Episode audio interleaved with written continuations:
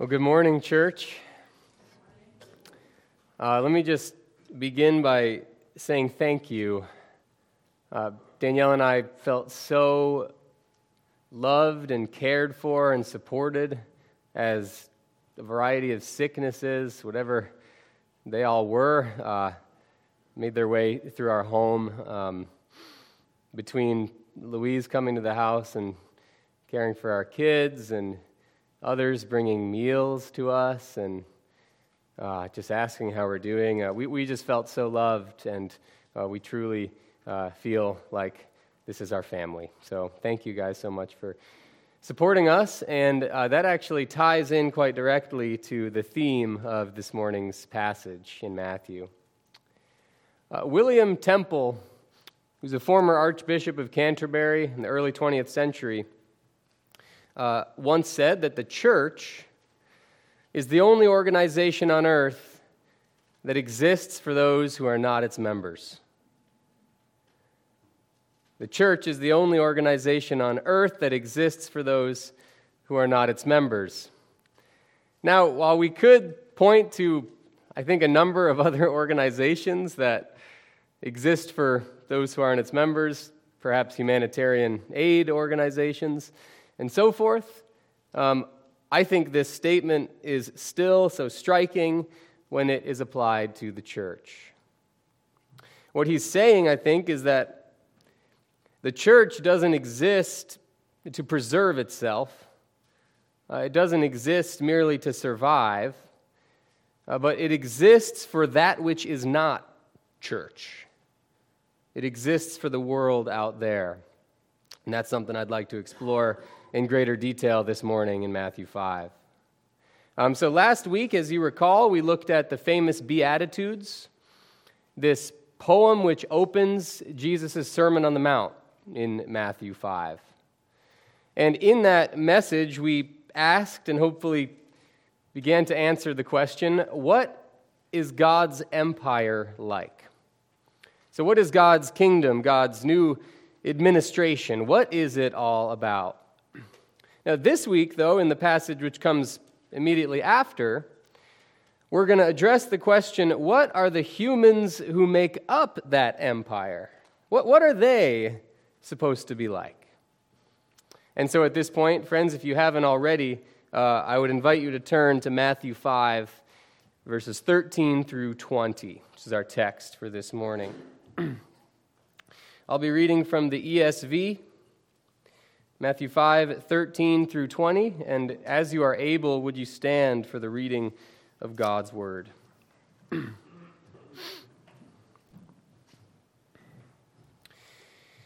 Jesus says this to his disciples, "You are the salt of the earth.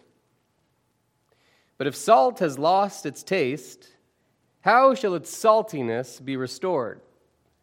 It's no longer good for anything except to be thrown out and trampled under people's feet. You are the light of the world. A city set on a hill cannot be hidden, nor do people light a lamp and put it under a basket, but on a stand, and it gives light to all in the house.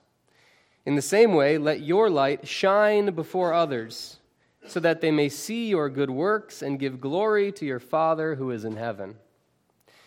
Do not think that I have come to abolish the law or the prophets. I've not come to abolish them, but to fulfill them. For truly I say to you, until heaven and earth pass away, not an iota, not a dot will pass from the law until all is accomplished. Therefore, whoever relaxes one of the least of these commandments and teaches others to do the same will be called least in the kingdom of heaven. But whoever does them and teaches them will be called great in the kingdom of heaven. For I tell you, unless your righteousness exceeds that of the scribes and Pharisees, you will never enter the kingdom of heaven." You may be seated. So in this passage, in which we learn what the humans who make up God's empire are to be like, Jesus uses two earthy images, the image of salt and that of light, the title of this sermon. Now, salt in the ancient world was used to preserve and enhance or season food. It was also used to cleanse or disinfect or heal wounds. And it was also used as fertilizer, salt in the soil to enhance, inoculate the earth, prepare it for farming. Salt, therefore, improves and preserves just about everything it touches, okay? Now, light, on the other hand, light helps us see things back then and still today. Light helps plants grow. It enables our bodies to produce very important vitamins that help us live. And light ultimately makes our world a habitable place. So light, I would say, brightens and enlivens whatever it fills or touches.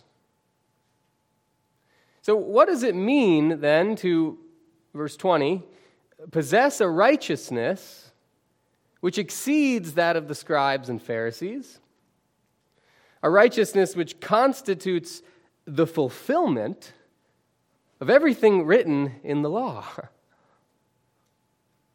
Well, to Jesus, it means salt and light. It means existing in a way that improves, preserves, and enlivens every person and place we touch. Now, what I'd like to do over the next few minutes is simply examine this passage in its context. I want to draw out the meaning of Jesus' words and close with some words of application for us as a church moving forward. My hope in this message is that you'll better understand the true function of the body of Christ, and that you'll be inspired to carry out that function this week, next week, and beyond. So that is my plan for this morning. But before we really get into it, let's take a moment to pray. Would you pray with me? Father God, thank you. Thank you for what you have entrusted to us, this kingdom project, this co-laboring with you, joining with you in bringing about new creation, Lord. Father, as we look forward to a new era, a new chapter for this church, in this place, this region, I just pray that you would orient us anew, that you'd help us to focus on what really matters, to not be distracted, enslaved by things that we've done or that we've thought. Free us, Lord, to be your servants today and in the future. We love you and pray for your grace this morning. In Jesus' name, amen. So as you can see, this passage comes right after the Beatitudes, which open the Sermon on the Mount, and it comes right before a series of reinterpretations of certain topics from the Law of Moses. So if you look at verses 21 through 48, we're actually going to look at all those verses next week, and you get Jesus' deeper interpretations of laws concerning anger, lust, divorce, and so forth. But before he gets into this reinterpretation of Torah, we get this passage about salt and light, which comes right after these blessings in the Beatitudes. I think what's striking about this is that Jesus blesses before he commands. Jesus offers words of grace before words of responsibility. He gives us divine support before he tells us to do things in his name. And I think that that is important. The main idea of this text, verses 13 through 20, as I see it, is that living as the salt of the earth and the light of the world fulfills the law and constitutes true and complete righteousness.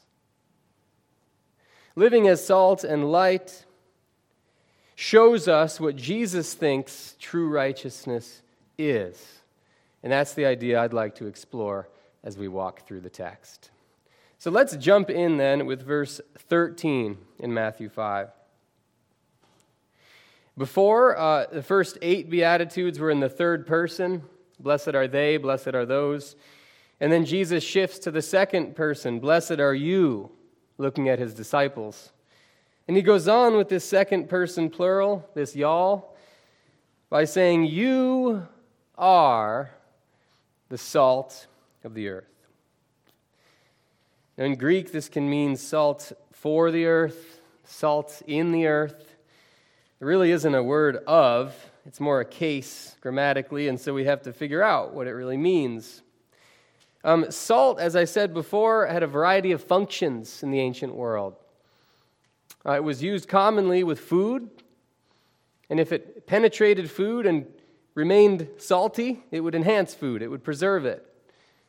And the same goes for wounds and wound care. It was used in medical practice. But also, as I mentioned before, it was used with agriculture. It was often used to inoculate manure piles.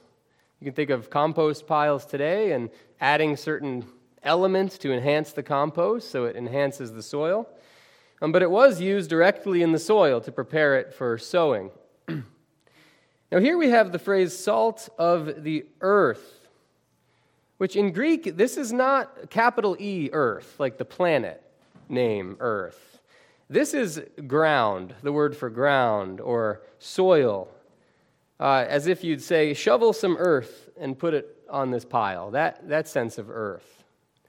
So to say you are the salt of the earth, the salt of the soil, it doesn't preclude those other meanings in the realm of food and medicine, but I think it really causes us to think of this agricultural use of salt. Salt which is put into the ground in order to create conditions for life and for health and for flourishing, nourishment. Jesus doesn't say, you guys, you gotta be salt for the earth. I command you to be this way. He says, you are. In other words, as long as they stay connected to Jesus, they function as salt for the earth. Meaning that which they touch, the spaces they enter, they improve, they fertilize, they create conditions for life. That's what they are. He goes on to explain that if salt loses its saltiness, this is a tough word to translate. The ESV says lost its taste, but that really just sticks with salt as seasoning for food. It doesn't really relate to those other meanings. And the word is, it's actually moranthi, which is where we get our word moron. If there's a lot of intelligence and then the intelligence fades away, making someone moronic, there's a fading of something that was potent, that is the word that's used. So if salt loses its potency, if it fades in its saltiness, how will it salt as a verb? How will it salt anymore? In other words, if salt loses its distinctive quality as salt, if the sodium chloride is leached away, and it ceases to be salty, it cannot accomplish its purpose, which is to enhance and preserve whatever it touches. If such a thing happens, if it loses its saltiness, it will be good for nothing, but to be thrown outside, underfoot, to be trampled by men. Now, friends, this is hard because that is a worthwhile use of salt for us in Maine. We put salt right outside on the doorstep to be trampled underfoot by men. But that's not what the gospel writer's saying here The language is that of garbage, that of throwing something out so it is unusable, and it is refuse, it's trash. The idea is that if the disciples lose their distinctive, salty, Christ-connected quality, they will be useless in the work of the kingdom, which is to improve and enhance and create conditions for life in the world, to set up the new creation. If the disciples lose their distinctiveness and become just like their surroundings, they will not be able to accomplish their purpose. After this, Jesus uses another image, a quite earthy one. Verse 14, he says, you are, same structure in Greek, you are the light of the world. We have a different word for world here. This is cosmos. This is John 3.16, for God so loved the world. This is Jesus came into the world, but the world did not know him. They didn't accept him. This is the world that is darkened by sin, the world that is fallen and broken, corrupt, in need of divine grace, that kind of world. This isn't really geographical world. This is the worldly world. It says, you are the light of, in, or for that world. Now, constantly in the Old Testament, we read about the law as a light. Your law is a lamp for my feet. You can picture ancient Israelites thinking of life as a journey, a long walk they would take. And if the world is darkened by sin, the lights are off. And they could trip, they could fall, they could get hurt. And the law functions as a light, which illuminates their path so they can walk and live safely. Not only this, but often deeds of evil and abuse and violence were said to be done in the dark, in secret, where the perpetrators couldn't be held accountable, the victimized couldn't be rescued. These deeds were done in the dark, and the lights were not turned on. So to say you are the light of the world, you are light for the world, I think suggests that the disciples function kind of like Torah would function for ancient Israelites. It would turn the lights on so people could live safely, avoid tripping in the ditches, and could journey through life with virtue and health. But I think it also means that when the lights are flipped on, the deeds of evil are exposed. And those who continue to oppress the parties we heard mentioned in Isaiah, they will be held accountable, and the weak will be rescued. Along with this, I mentioned before that light, in a more general sense, light helps plants to grow. Light helps our bodies produce vitamin D, and so when the days get short in the winter, sometimes people get seasonal affective disorder. They don't have as much light. Light enables joy and life and health. It's vital part of creation. Life makes the world a habitable, flourishing place. He says to his disciples, you are light for the world. He says a city which is atop a mountain. Think about Isaiah 2, the mountain of the house of the Lord being lifted up. Jerusalem, Mount Zion, shining bright. It's impossible for that city to be hidden.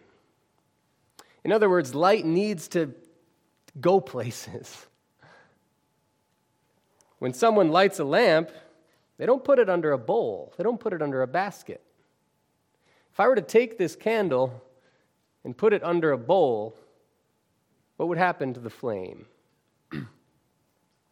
Light exists for that which is not light. It exists to penetrate the darkness and to light up the space so people can see and they can live. And the disciples are called light in this way. We get a pretty straightforward imperative in verse 16. Jesus commands them based on this, "Thus, therefore, let your light shine before all human beings. Turn the light switch on so that they may see your beautiful lives," is really what it says, "your attractive lifestyles, and that they may glorify and praise your heavenly Father." The salty, lit up lives of the disciples are meant to catch the attention of those in the world and draw them like a light draws bugs in the summer, to draw them so that they will see the source of that light, which is the glory of God in heaven. Now, Jesus says all these things, and he said the Beatitudes before, and now he stops in verse 17. And he says, I don't want you to think, guys, that in what I'm saying, I'm trying to displace or do away with the law. That's not what I'm doing.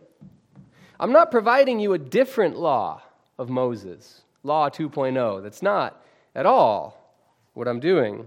Rather, my words, what I've told you about salt and light, about God's empire, which has come, my words are in direct alignment with the words of Moses, the words you know. He says, I've come to fulfill, to make full, the image of that bag of apples half full, to make full. Some have argued to set it on its feet is kind of the language, to allow the law to stand and live and move and do what it's meant to do. That's why I'm here. Jesus, therefore, tells us that his teaching, his ministry, is not opposed to what we read in the Old Testament, but is a true, deep, reflective, living interpretation of that law. He closes the passage in verse 20, introducing all these reinterpretations that come after, by saying to his disciples, I tell you, truly I tell you. He actually uses the word amen. Amen, I tell you. Amen at the beginning, not at the end. Truly I tell you that unless your righteousness, unless the way that you live exceeds or transcends that of the scribes or Pharisees, you will never be part of my empire, my kingdom. The idea isn't that the disciples are to play the same game as the scribes and Pharisees, but to win at their game. That's not the idea. Sometimes the word exceeds makes us think this way, as though they're to play righteousness on the same terms and just do better. That's not the idea. The idea is that they are to go about righteousness in an entirely different way, to transcend the righteousness of the scribes and Pharisees, who, as we'll see, they store up their righteousness so they can put it under a bowl. The disciples, rather, are to be righteous not for themselves, but for the world, to be righteous, truly righteous, in a way that is different from the scribes and the Pharisees. The idea here, friends, is that a truly Christian life is a life committed to improving the conditions of the world so that abundant, eternal life can grow. Or, put differently, living as the salt of the earth and the light of the world fulfills the law and means true and complete righteousness.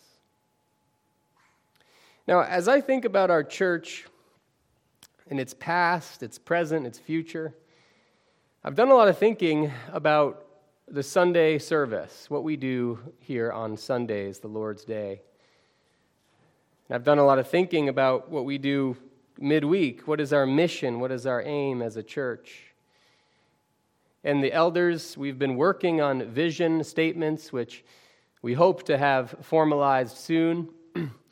But as I reflect on this passage and on what our righteousness is for, what all of this work the spiritual development, formation, what it's for. Friends, it's for the world. This organization exists for those who are not its members. William Temple. The idea then is that on Sunday morning, we come to glorify God because God is worth it. Yes. But in so doing, we are energized, we are encouraged, we are stimulated, hopefully, so that we can go out between Sundays and be salt and light for the world. Sunday morning, I think, or whatever happens on Sunday, is meant to be a kind of huddle. I truly don't think that this is primarily the day on which we build the kingdom. I think Sunday is the day when the kingdom builders come together and glorify God together and are stimulated and encouraged so that they can go out and build the kingdom midweek between Sundays. So that we can cultivate righteousness, not for us to be this frozen, chosen bunch, but so that we can share it with the world. It's a hard dynamic, friends, because I don't want to suggest that our worship of God is a means to another end. Our worship of God is an end in itself, but if done authentically, it becomes a means to another end. That end being mission and outreach. To quote Temple again, the church, this body of believers, exists for those who are not its members. As we embrace then our present moment, and as we thrust forward into the future, may we never cease to be salt and light. Let's pray. Thank you for this word, Lord Jesus, this orienting word. I pray, Lord, that as we continue to move through this Sermon on the Mount, as we think of our identity as a church, that you would orient us according to your values, that we'd be willing and open to go wherever you would have us go, to be whatever you'd have us be, Lord. Help us as we worship you to be spurred on to works of love and justice for the world, and that in so working, those outside our community would join us in that work. We love you and pray that you would be with us as we engage in this wonderful supper, Lord's Supper together. In Christ's name we pray. Amen.